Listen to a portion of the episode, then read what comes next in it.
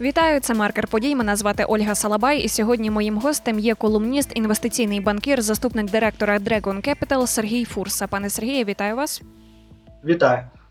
З 1 серпня цього року повернули довоєнні податки та перевірки для бізнесу. Що це означає і кого стосуються ці оновлення? Ну, власне, це означає, що просто виправляються помилки, які були зроблені більше ніж року тому. Податкові пільги під час війни – це було помилкою, але тоді, коли незрозуміло було, наскільки довго війна, вбачалося деяким, що це стаєрська дистанція, а не марафонська, так було зроблено. Зараз просто повернули нормальні, і зараз ті самі ФОПи, деякі з яких перейшли на 2%, повернуться на 5%.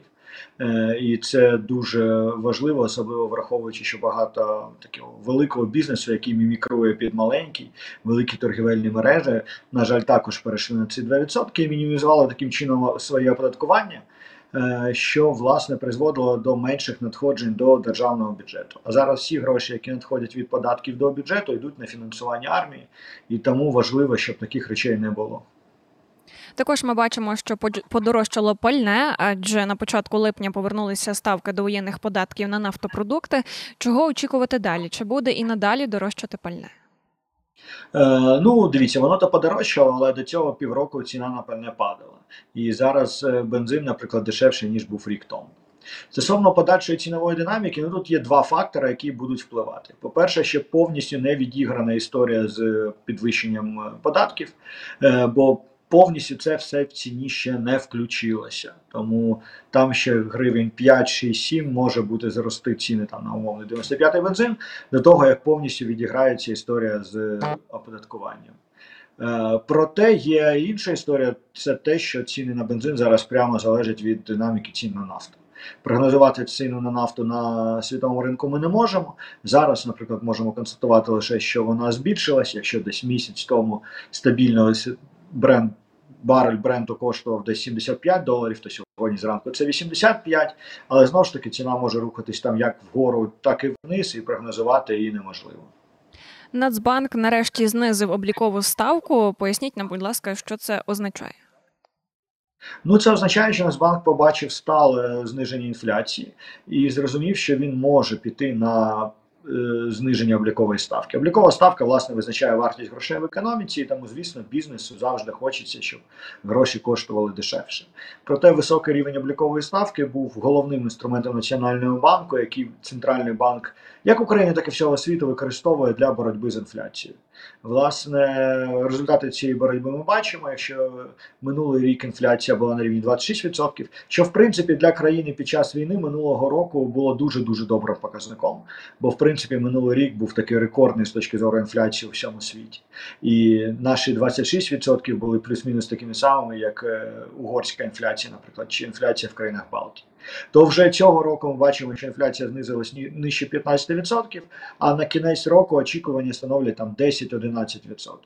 І таким чином Національний банк побачив, що він може знижувати, і обережно почав знижувати облікову ставку. З 1 серпня також ще є деякі зміни. Тепер, щоб внести готівку через термінал, потрібно обов'язково ввести номер телефону, тобто ідентифікувати себе як клієнта. От для чого такі зміни взагалі запровадили? Це боротьба з схемами, насправді. Дуже відомі схеми, які зараз були вскриті. Ті, які міскодінг так званий, це те, що використовували букмекери, це те, що гральний бізнес використовував. Тому нічого страшного, для звичайних людей нічого не зміниться, це просто намагання унеможливити такі схеми. Тобто це, можливо, навіть вплив якийсь на ухилення від платіння податків, чи ні? Дивіться, це історія не про звичайних громадян. Це історія про те, що гральний бізнес дійсно уникав оподаткування і займався міскодингом. Це такі значні, великі схеми. Зараз давайте не будемо вдаватися в подробиці, бо там складне, я можу заплутатися, і ніхто нічого не зрозуміє. Але ідея в тому, щоб ці схеми унеможливити. От і все. З 1 грудня цього року мінімальна зарплата в Україні складає 6700 гривень, але протягом цього року її планували підвищити майже аж до 9000 гривень. Чи взагалі це можливо в теперішніх умовах зробити? Ну, я не чув, що хтось мав такі плани, якщо чесно, тому не думаю, що зараз буде якесь підвищення мінімальної зарплатні.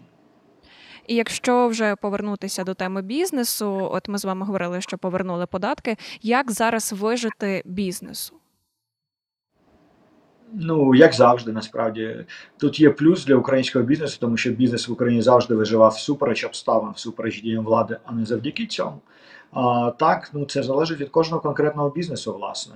Насправді, ключове, що зробила держава разом з нашими західними партнерами, це збереження макрофінансової стабільності, це є, і тому багато бізнесів оперує майже на рівні, як до війни, у деяких ситуація навіть краще, ніж до війни. Звісно, падіння ВВП, яке ми побачили минулого року на 30% на тлі війни, на тлі значної міграції, воно не може пройти просто так мимо, і це вдарило по бізнесу. Ну, але якихось інших умов до завершення війни не буде. Пане Сергію, як ви гадаєте, чи впливають події на фронті на економіку України? Ну, прямого впливу немає, але є багато непрямих впливів, бо перш за все емоційний, бо економіка – це настрої, економіка – це психологія, і в залежності від того, що відбувається на фронті, психологія людей змінюється, значить змінюється їх там схильність чи витрачати гроші, чи інвестувати в щось. Оце найважливіше. Ну і звісно, коли фронт там значно рухається, це впливає на економіку також. Але коли в нас немає значних змін, це виключно в голові. Після ударів на портову інфраструктуру Одещини ми побачили, що у світі різко зросли ціни на зерно. З чим це взагалі пов'язано? Чому взагалі у світі зростають ціни, адже це атакують Україну?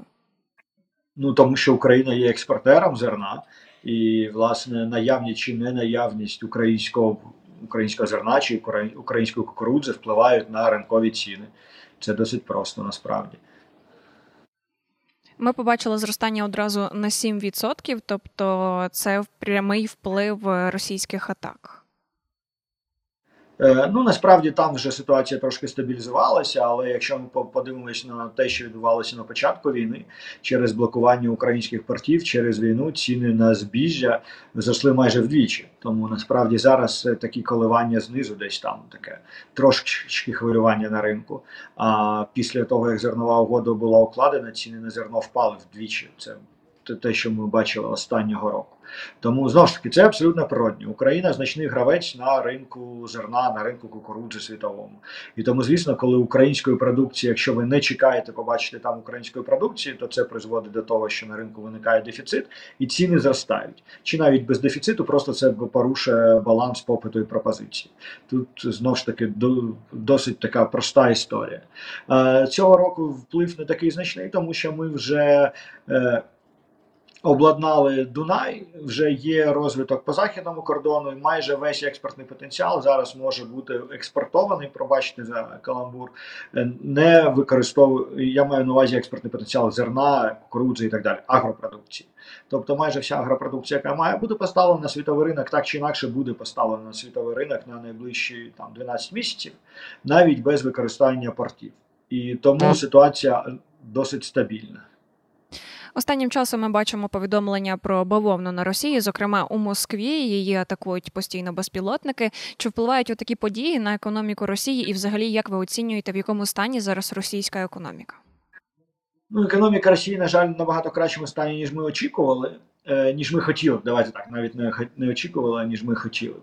Проте там йде поступова деградація, примітивізація цієї економіки, і вони так чи інакше повторюють шлях Ірана, який за 40 років, не розвалився, але ВВП впало і менше, ніж було 40 років тому, хоч у співставних країн виросло в 2-3 більше разів. Стосовно атаки безпілотників, прямого впливу на економіку це немає. Може, є додатковим драйвером відтоку капіталу.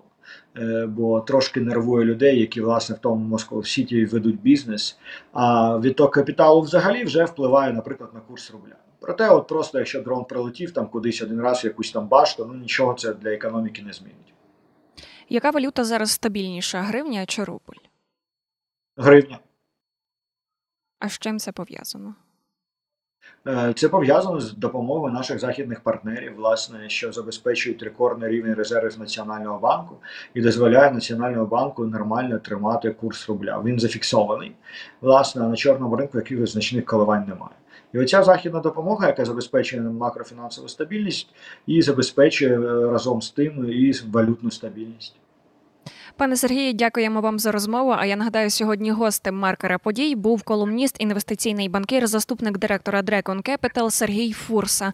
Мене звати Ольга Салабай. До зустрічі.